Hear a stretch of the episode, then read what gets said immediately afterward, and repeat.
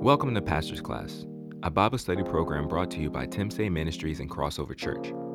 We pray this podcast will help enrich and strengthen your walk with Jesus Christ, and that it will lead you to read and study the scriptures more often. For more information about Tim Say Ministries and Crossover Church, please visit www.crossoverchurch.tv or give us a call at 301 927 5620. Amen. Amen. The Lord is good.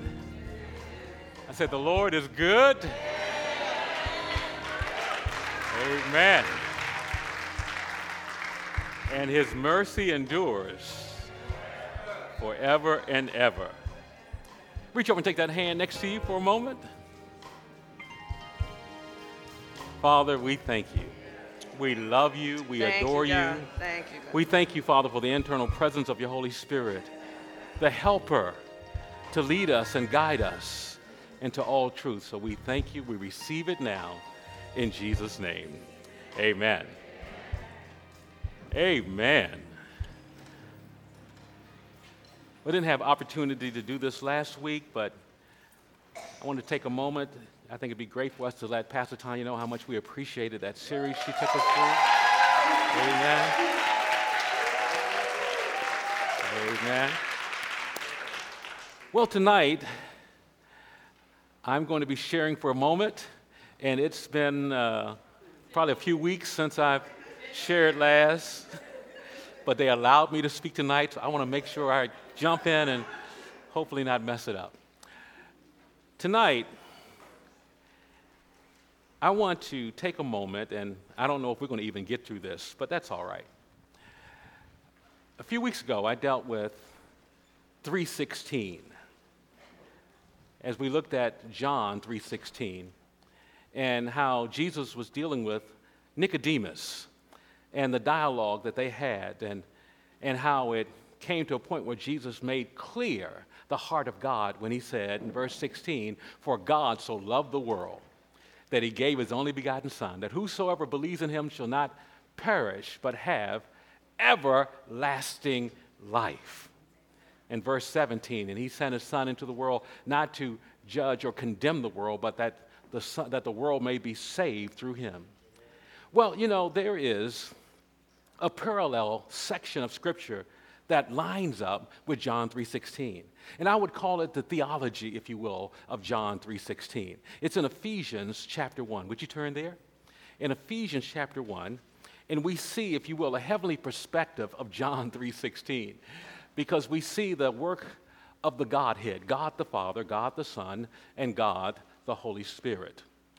And in this, we begin to see some really wonderful things about, if you will, the providential work of God the Father, how God provided salvation for us, the redemptive work of God the Son, how He gave us access to that salvation, and the, the confirmational work of the Holy Spirit as He sealed the salvation in our life.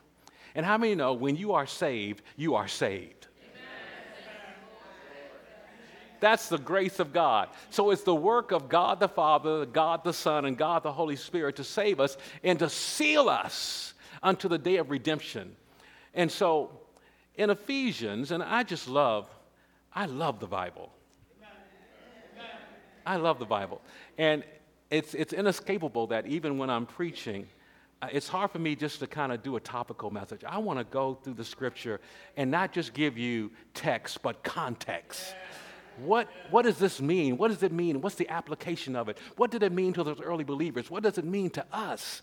And how can we apply that in our lives? So I just like to go through the scriptures.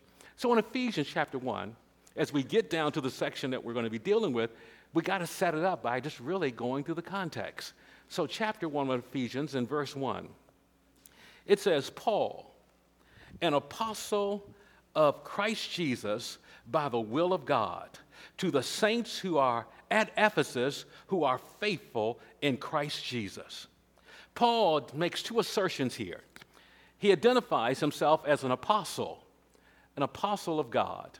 Apostolos is what it is in the Greek language. It's, it's this idea of one who has been sent out or one who is a messenger. And so Paul says, I'm a messenger. I've been sent out. Now we begin to look at this idea of apostolic ministry, those who are apostles. And when you look at it in the, in the, New Testament, you begin to see they possess governmental influence and authority. They are a foundational ministry in the building up of the church. As if apostles indeed can give leadership to the church, can give leadership to other expressions of ministry. So the apostle lays the foundation to the church. And the pastor nurtures that foundation. And the prophet cleanses the foundation.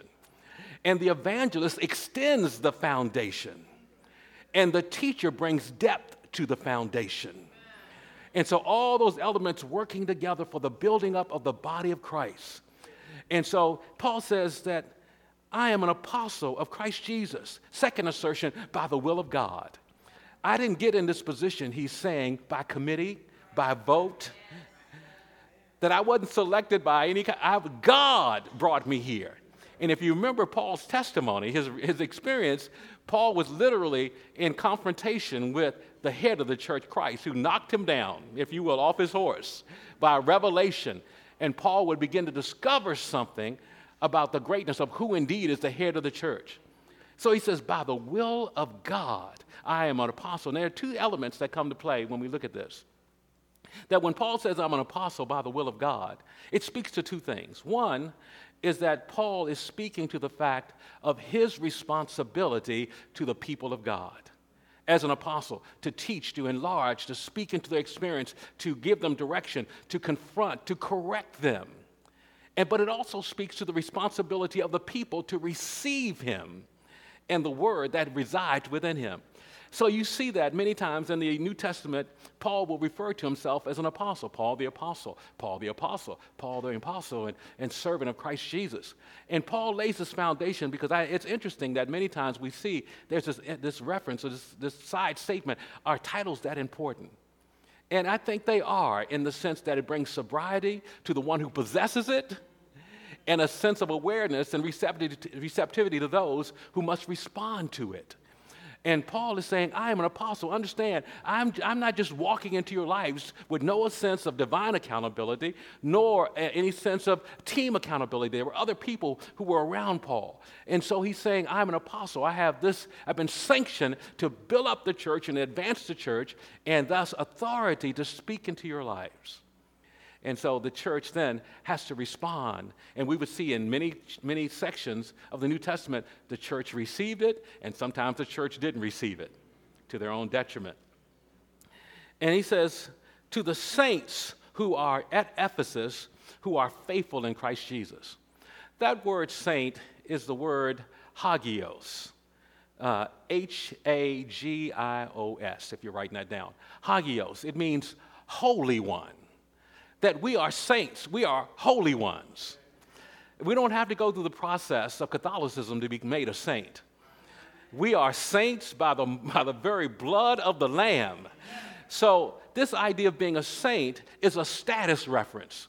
It's the status that's been granted us by Jesus Christ. Once you come into the kingdom of God, it's not based on what you've done, it's based on what He's done. And what He's done has granted us the ability to be saints of God, holy ones. But there's something else in this verse that just explodes on me. He says, To the saints who are at Ephesus and faithful in Christ Jesus. Now, now wait a minute, wait a minute. Paul's saying, I'm speaking, I'm writing, I'm, I'm, I'm declaring something to the church of Ephesus, the saints of Ephesus, and those who are faithful. That is not a, sta- that's not a, a status reference, that's a character reference. That's a conduct reference. Paul is saying, in essence, I am writing to the faithful, I'm not writing to the unfaithful. It's only on the foundation of faithfulness that you can handle truth. So he said, I'm writing to a particular group of saints, to those who are living this, who are walking in it, who are standing in the faith. Now, I look at this and I go, wow. Because here Paul is saying that I want to build something, and I need people who own it so we can build. Because it's a building up of the body of Christ. And I think in our culture, in our day, it's easy for Christians to have a nominal existence in their walk with God because they can find so many other people who are nominal in their walk with God. And the call, the charge here of Scripture is that we are faithful.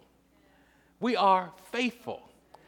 Now, four times in the Scriptures, we see this phrase, and I'll use the King James Version the just shall live by faith. The just shall live by faith. The just shall live by faith. The just shall live by faith. I believe it's in Habakkuk and in Romans and Galatians and Hebrews, that phrase. The just shall live by faith. Well, how do you know you're living by faith? By faithfulness. Faithfulness to God. Ask somebody, are you faithful? Faithful to God, faithful in the things of God, doing what God has called you to do. Are you faithful? He says, I'm writing to the church of Ephesus, to the saints and those who are faithful in Christ Jesus, who take ownership of this and live it and manifest it in their life. Not just those who simply show up, but those who indeed stand with a sense of connection to the heart and passion of God. You know, I have been thinking about this. There's a better, there's a better reference point than maybe what we've been using when we talk about identification with the church. We use the term member. But I believe the, the more biblical reference would be partnership. That's the word koinonia, to have something in common. That when you, when you come join a church, you're saying, I have something in common with this church. We're going the same direction. We, we are united in one purpose. We have vision together. We're standing together. And I think what the problem is in many churches, we have a lot of members, but no partners. And in order to get where we need to go, we need to be partnered together in the purpose of God. If you're a partner, say amen. amen. And so here he says in verse 2 Grace to you and peace from God our Father and the Lord Jesus Christ. So he's saying, he's speaking over them. What a, a greeting. He's saying, charis, grace over you, favor over you, and divine serenity be over you. He wants the, the best and the flow of God to be upon their lives in Christ Jesus. And then he says in verse 3, and maybe you've heard this verse before it says, Blessed be the God and Father of our Lord Jesus Christ, who has blessed us with every spiritual blessing in the heavenly places. What a great verse. Blessed be the God and Father of our Lord Jesus Christ, who has blessed us. Are you blessed? Yes. Has blessed us with every spiritual blessing in heavenly places. Well, this idea of blessing, and, and when we talk about this, that he says, blessed, blessed, that, that this word appears three times in that verse. You see it? Blessed, bless, a blessing. That there, there are different word endings added to that, that Greek word, but it, the first time it appears, it occurs this idea of one who is worthy. And so, blessed be the God and Father, or worthy is the God and Father of our Lord Jesus Christ. He's worthy of our praise. He's worthy of our adoration. He's worthy of our full devotion. Worthy is the God and Father of our Lord Jesus Christ who has blessed us. Now, when you get to that second reference to bless, it carries this idea to be endowed with the power to succeed. Hallelujah. Hallelujah. To be endowed with the power to succeed. So blessed or the blessed be the God and Father or worthy is the God and Father our Lord Jesus Christ who has endowed us with the power to succeed. Let me tell you something. You got the ability in Christ Jesus to accomplish everything he puts in your hands. You are by birth, by spiritual birth, a winner in the kingdom of God.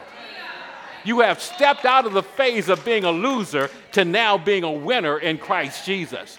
And everything you need, you possess in the Spirit, who has blessed us with every spiritual blessing in heavenly places. Every spiritual blessing. Every spiritual blessing in heavenly places. Well, wait a minute, in heavenly places. Let's see. We look at this and we, we, we see that in chapter 1. It talks about Jesus being seated with Christ Jesus being seated with, with God the Father, that is, seated at the right hand of God the Father, high above all rule and authority and power in heavenly places. And then in Ephesians chapter 2, it tells us that we are seated with him in heavenly places. Well, wait a minute. Where are you seated? Right here at Crossover Church? In the natural, you're seated here at Crossover Church. In heavenly places, in the spirit, you're seated with Christ far above all authority and power and rule. So understand that seated, that reality of being seated with Him in heavenly places speaks to the fact that we exist in a spiritual realm. See, we function in a natural realm, but, and I would say this, we are, we are ambassadors and visitors here in this natural realm, but we are citizens of the spiritual realm. That's why our warfare, true warfare, is not in the natural, it's in the spirit. True, true battle begins in the spirit. Success begins in the spirit. New birth begins in the spirit. We are realer in the spirit than we are in the natural. That's why we can't let the natural distract us. We can't get caught up in what we see and what we go through because, see, that's just a secondary natural element. The reality is in the spirit. So we know who we are in the spirit If we know who we are in the Spirit, nothing will stop us. So, blessed be the God and Father, our Lord Jesus Christ, who has blessed us with every spiritual blessing in the heavenly places in Christ. The worthy one has given you and endowed you with the ability to succeed.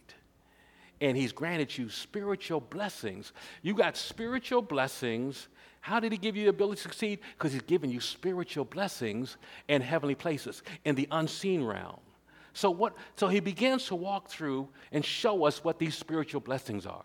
And that brings us to the first, I would call it the first stanza, because these are like three sections of a song, if you will. And the first stanza is the providential work of the Father, what God has provided for us. God the Father has provided for us. And the end of that phrase, he says, and it's to the praise of his glory. It's as if he seals this part, this section, with a praise to God. You know, it's coming to a point where you ever seen something in God, and in the midst of it, before you go any further, you had to stop and just say, "Wait a minute, let me give him some praise." He, that is, this is too good. I, I can't wait till the end. I, I, can't. I can't submit to the just the normal decorum. I've, I've got to break in right now and give him some praise. He does that three times in this chapter where he just like, it's to the praise of his glory. Well, the first element in the first area is the providential work of God the Father. God provided salvation for God so loved the world. So God the Father provided salvation. And look what it says here. It says, verse, verse 4 just as he chose us in him before the foundation of the world that we should be holy and blameless before Him. Now, let's stop there. It says He chose us. He chose us. This idea, of being chosen is that He plucked us out. Imagine a crowd and He plucks us out the crowd. He, he, selects us. God divinely selects us. Well, let me tell you something. The fact that you are chosen by God is a spiritual blessing. It's a spiritual blessing that God selected you. How, you ready for this? In spite of you.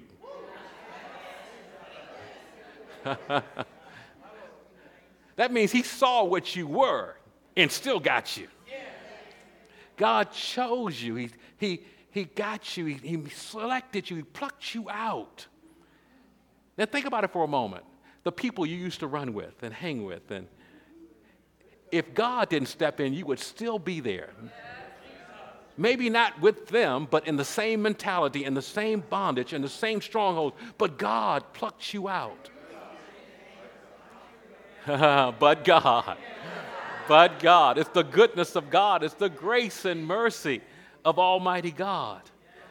And so, just as He chose us in Him before the foundation of the world, that idea, foundation of the world, from, from all eternity, From eternity past, God chose you. Now, think about it. God selected you, God plucked you out even before you were born. God selected you even before your mother conceived you. God selected you and He plucked you out even before He created the world. God selected you even before you had ever sinned or there was sin on the face of the earth. He selected you. Now, think about that. This is the eternal plan of God to have you as His own. See, now, I would think about if God chose me before the foundation of the earth, every day should be a good day for me.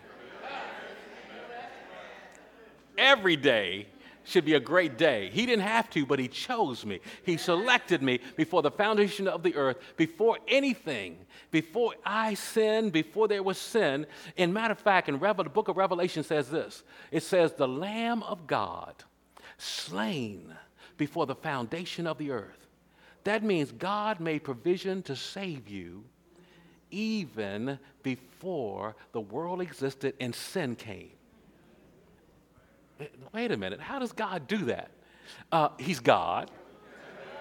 He's God.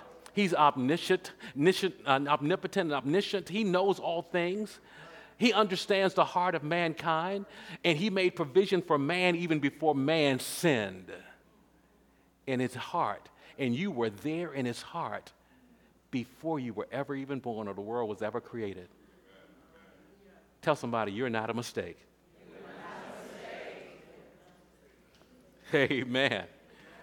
So he chose us in him before the foundation world that we should be holy and blameless before him.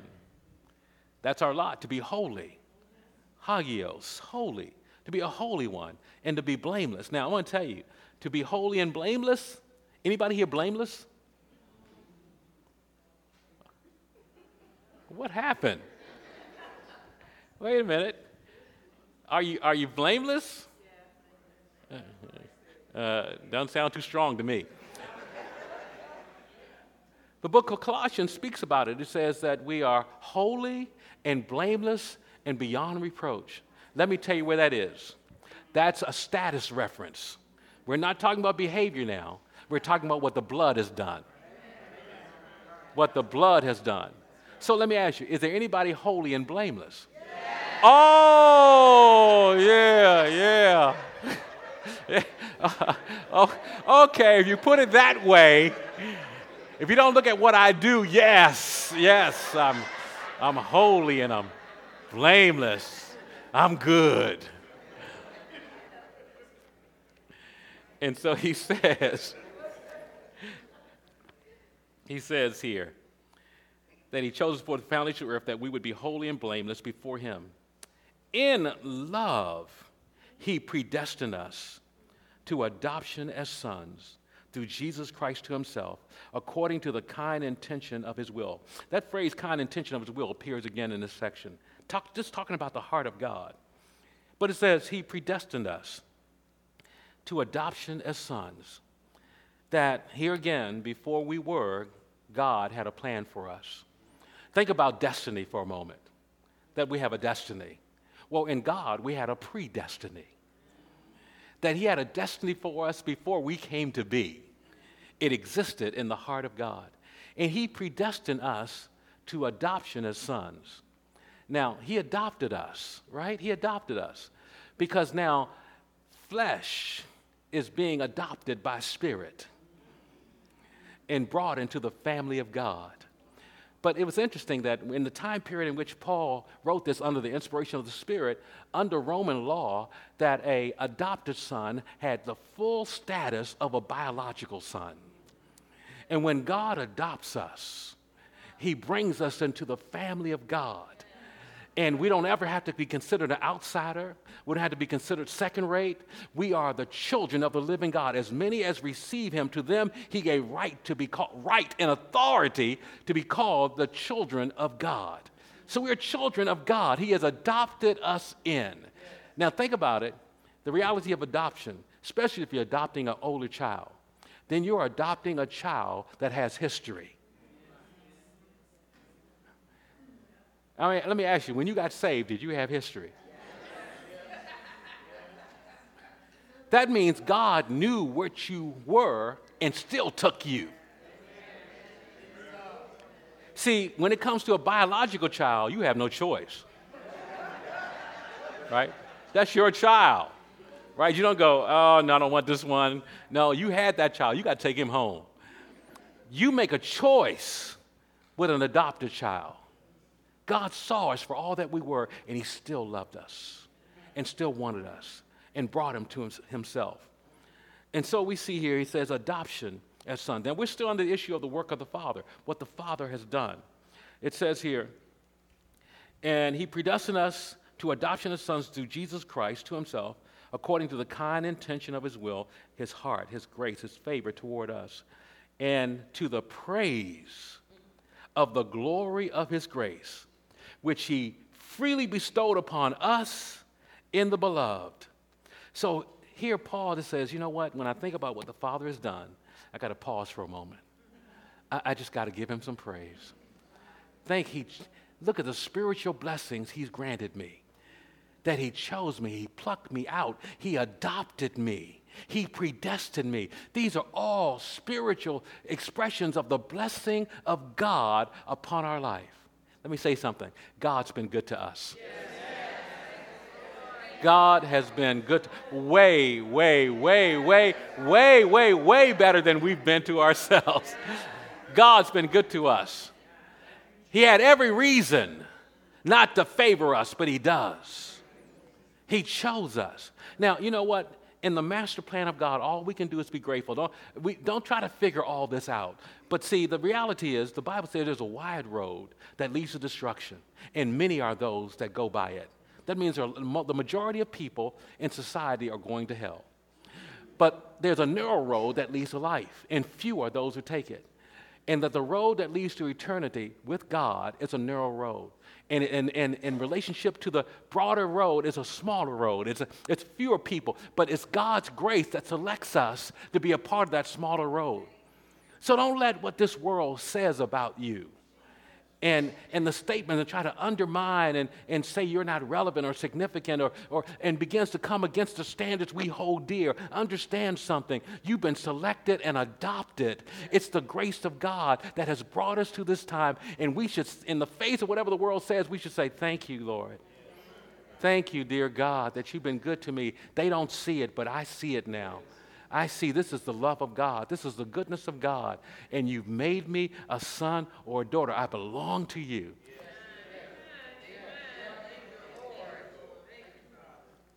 Here we see something. Not only did he predestine us, and we see the celebration, it says at the end of that verse, it says, Who has freely bestowed, freely bestowed upon us in the beloved. The beloved. That's another name for Jesus the beloved. And it says here, in him we have redemption. Okay, now that brings us to the second area. That's the redemptive work of the Son. That the Son enacted our salvation. The Father established it, that's his providential work. The Son indeed in, released it and uh, caused us to have access to it by the fact that he redeemed us. And so it says here that, here it is, in him we have redemption through his blood, the forgiveness of our trespasses, according to the riches of his grace. Now, this idea to be redeemed is the idea really of release, like releasing a slave or a prisoner. That he's redeemed us, he's released us. It also carries the idea to purchase. Did you know the Bible says that you are not your own, you've been bought with a price? It's always interesting that we, we see these reference points in our society that a woman has a right over her own body. And it seems that that could be applicable to a man, that he has a right over his own body. Well, the Bible says you don't. Did you know that? Okay, I'm going to say it again. It's in the Bible. The Bible says you don't have a right over your own body. That means your body belongs to God. Did you not know that when you come to God, that you become doulos. Doulos is a reference, it's servant. It really means slave. That you that God's your master, everything belongs to him, including your body. Including your body. Maybe you're just pondering this. Maybe you have to process. But, but it's reality. You, God doesn't just want your soul, He wants all of you. Not just your spirit, He wants all of you. Not just some collective thoughts on Sunday morning, He wants all of you. And so you've been bought with a price. You belong to Him. You've been redeemed and purchased. You've been set free. That He didn't set you free in order for you to run your life. He sets you free to live in the freedom of His authority over your life. For he in whom the Son sets free is free indeed. In other words, if you follow Him, you will stay in freedom. Once you veer away from Him, you open the door to bondage and strongholds in your life. But if you stay with Him, you will live in freedom. So he in whom the Son sets free is free indeed. Perfect freedom. Now, I know we're covering a lot of stuff. Am I going too fast for you? Okay, good. Because we still may, maybe we're not going to make it. But let's see. Okay, so it says here, in him we have redemption the, through, the, through his blood, the forgiveness of our trespasses. You know what? Redemption sounds like it is a blessing, a spiritual blessing in heavenly places right? Redemption. And forgiveness. It's a spiritual blessing in heavenly places. And He has forgiven our trespasses. That's the full landscape of all our sin our sin nature, our sin behavior, our sin status, all has been forgiven. It's been forgiven by the grace and love of God. Did you know the Bible says if any man is in Christ, he's a new creation, old things pass away? And that in Christ you become a new person with a new nature, his nature. You know what the problem is? You say, I got a new nature and I'm forgiven and all that. Why do I still act the way I do? That's because your mind hasn't caught up with your, the realization of who you are in Christ. That's why the Bible charges us to do what? Renew our mind, gear and align our mind with the purpose of God.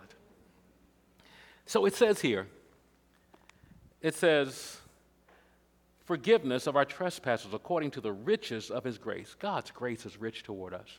You remember the passage, and I believe it's Second Corinthians, where it says, I think chapter 8, verse 9, uh, For you know the grace of our Lord Jesus, that though he was rich, yet for your sake he became poor, that through his poverty you may become rich. So we have the riches of his grace. Grace, that rich grace brought us into salvation. And then he says this, which he lavished on us. Grace was lavished. He just poured it out on us and poured it out on us. You know, God wants us. I mean, He just didn't choose us, He wants us. It's something to be wanted. Right? I mean, it is really something. That's why so many people get in trouble because they want to be wanted right? And so they settle for anything that looks like somebody wanting them. God wants us, but His love toward us is pure and righteous. He loves us. And so here we see, oh, I'm trying to get there. Come on. It says here, He lavished upon us in all wisdom and insight, and He made known to us the mystery of His will. Here again, that phrase, according to the kind intention his kind intention which he has purposed in him. This idea of the mystery.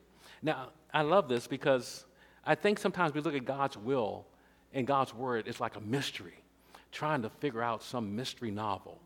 No, no, it's the idea here that mystery is something that was once concealed but now revealed. And God makes his will known. God is not trying to hide something from you, He wants you to know his will. He wants you to grow in Him. He wants you to know His mind so you can live His mind. So, the mystery, it says in Colossians, that has been hidden for the ages Christ in you, the hope of glory. What is that? Was something concealed, but now it's revealed and you can live in it. God has turned the lights on. Let me tell you something. That's where we all were. That's my testimony. I believe that's your testimony. That before you were saved, you, you were living in the midst of the mystery, right? Then when you got saved, what was concealed became revealed. And, you, and your response was, if I had known this earlier, but you never you didn't see it earlier. You couldn't see it. It was a mystery to you. You couldn't figure it out. Why would somebody want to live for God? Why would somebody want to be dedicated to Christ? Why would somebody turn their life over to Jesus? It was a mystery to you. But what happened? What was concealed is now revealed. God turned the lights on and you could see it. And now you're grateful to be a child of God.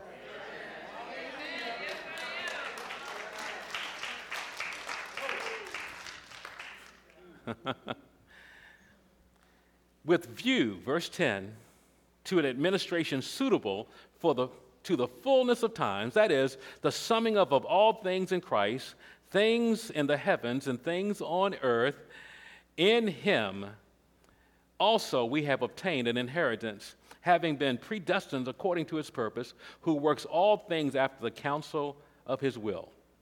Okay, so we see something here. It said, with a view uh, to an administration suitable for the fullness of time. One thing we need to understand about God, I won't even use any cross references, but it's there. You can, you can see in Ephesians, you can see it in other places, that God is an administrator. I, I'm going to say this God is an administrator. And it's so interesting how we can make a disconnect with the fact that God is an administrator. Because somehow we, and, and especially in, in Pentecostal and charismatic circles, we seem to glorify disorder. You know, when, when things are out of control or we don't know where it's going, it must be God. And he's saying, God, God administrates, God establishes. I got to read one passage. Look at this. In chapter 3, it says in verse 8, To me, the very least of all the saints, this grace was given to preach to the Gentiles the unfathomable riches of Christ and to bring to light what is the administration of the mystery for ages has been hidden in God who created all things, so that the manifold wisdom may be made known, might now be made known through the church to the rulers and authorities in heavenly places. God has an administrative plan. He's revealing what He's doing, and He's making it known through the church so He can send a message to every demon and every principality of His rule and authority and power. But so God can, God administrated. When I say administrated, He chose you before the foundation of the earth, right? That was long before you came. That's administration that He already had a plan for your life and had a predestiny for you even before you were created. That's administration. So if God can do that, I don't know why we get all caught up when God can lay out an outline for a service and call us to stay within that parameter. oh, the administrator God. And it doesn't get spiritual until we veer out of it. Wait a minute, God can lay it down from eternity past because he has a vision bigger than what we're doing in the moment.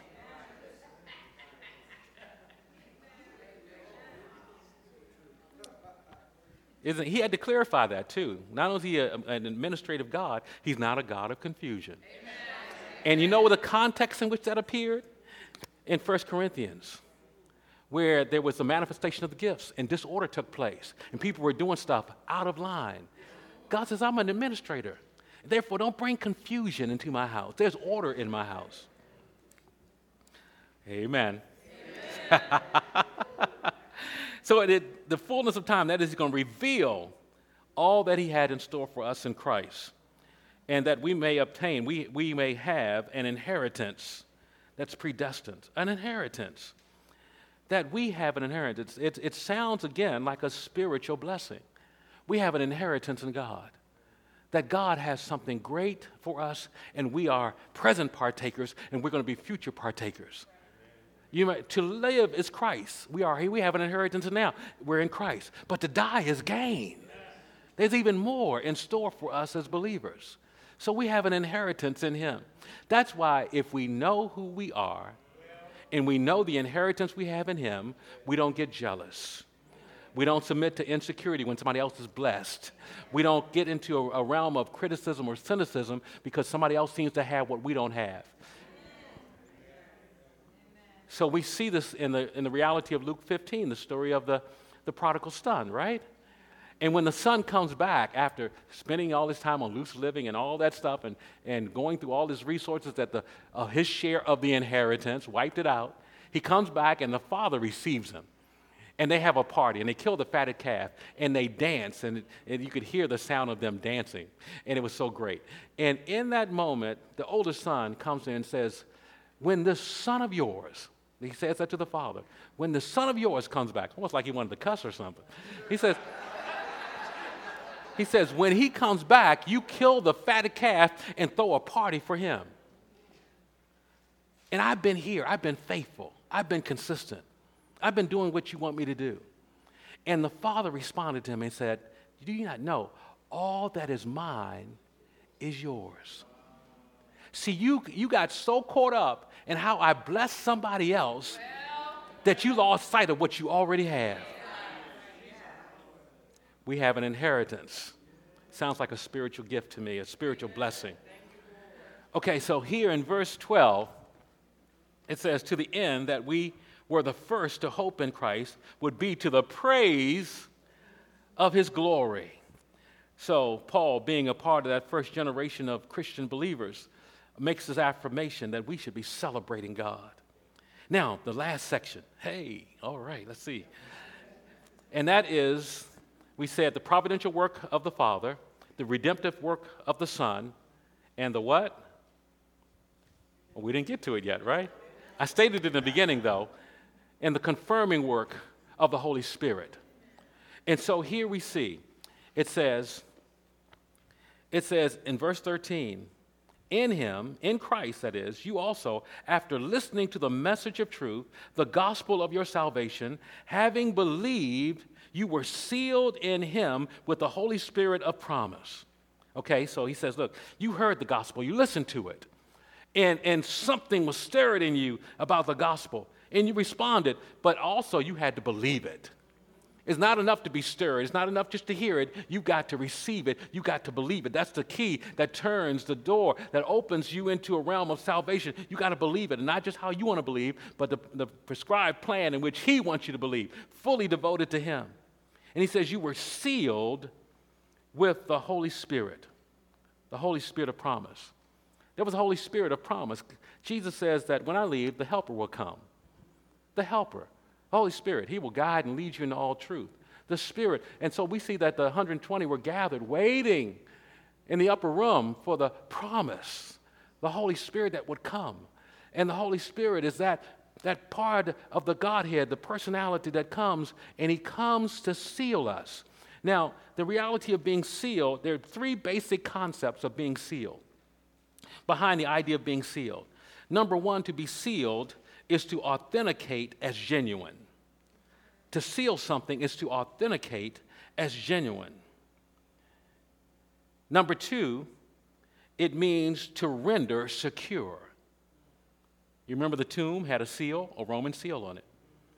And number three, it means and it denotes ownership when you put your seal on it.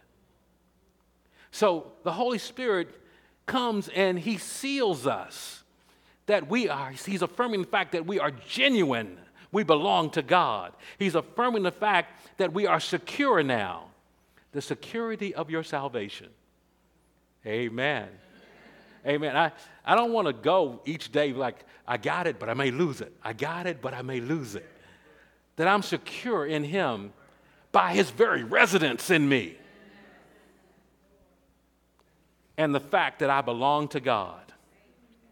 And then this last verse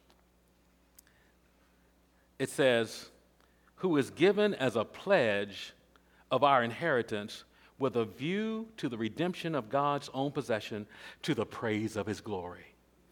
He's given to us as a pledge. Uh, that word pledge, uh, uh, that word pledge, I've got to, okay, let's see. Pledge, I'm going to try to, I didn't do this earlier, but it would be that Arrabon.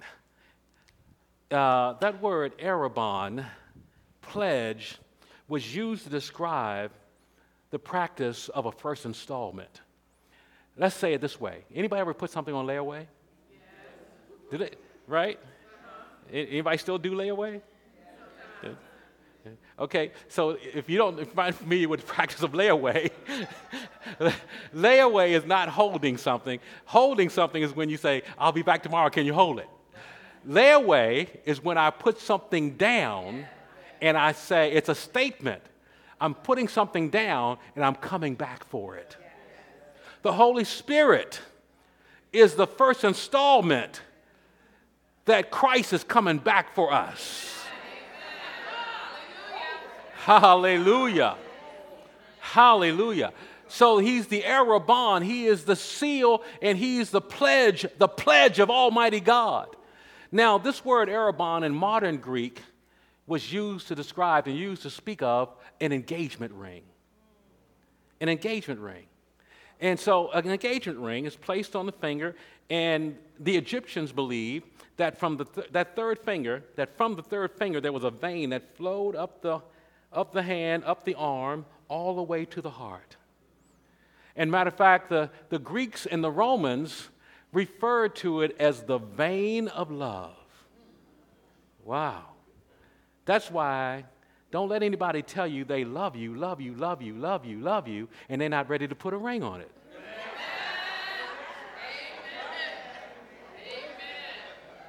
That they're not ready to put a first installment a deposit on their love. Otherwise, they just got you on hold.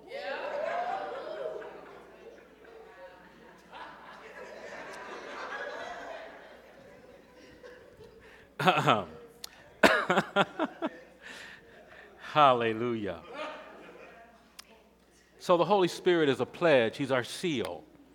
And the Holy Spirit is with us. And so the book of Jude concludes with this statement Now to him who is able to keep us from stumbling and to present us holy on that day. The Holy Spirit is the presence of God that walks us through life. It's like that bride on her wedding day. And she's walking down the aisle, but no, she's not walking down the aisle by herself. She's walking down the aisle with the presence of her father and he's walking her down. And just may, it's a special day. She may be nervous, a little jittery, right? And, and, and he's standing here and he's holding her hand saying, It's all right. We're going to make it down there. That's the work of the Holy Spirit in our life. He's walking us down the aisle of life and to present us to Christ. Hallelujah. To the praise of his glory. Amen. Stand with me. Thank you for listening to Pastor's Class. We hope you enjoyed this program. For more messages and Bible study teachings, please visit www.crossoverchurch.tv or give us a call at 301 927 5620. If you live in the DC, Maryland, or Virginia area, come visit us at our home location 5340 Baltimore Avenue, Hyattsville, Maryland 20781. Pastor's Class is a weekly Bible study that occurs Wednesday nights at 7 p.m. at our home location. We would love for you to join us. May God bless you and guide you as you continue to study to show thyself approved in the grace of Christ Jesus.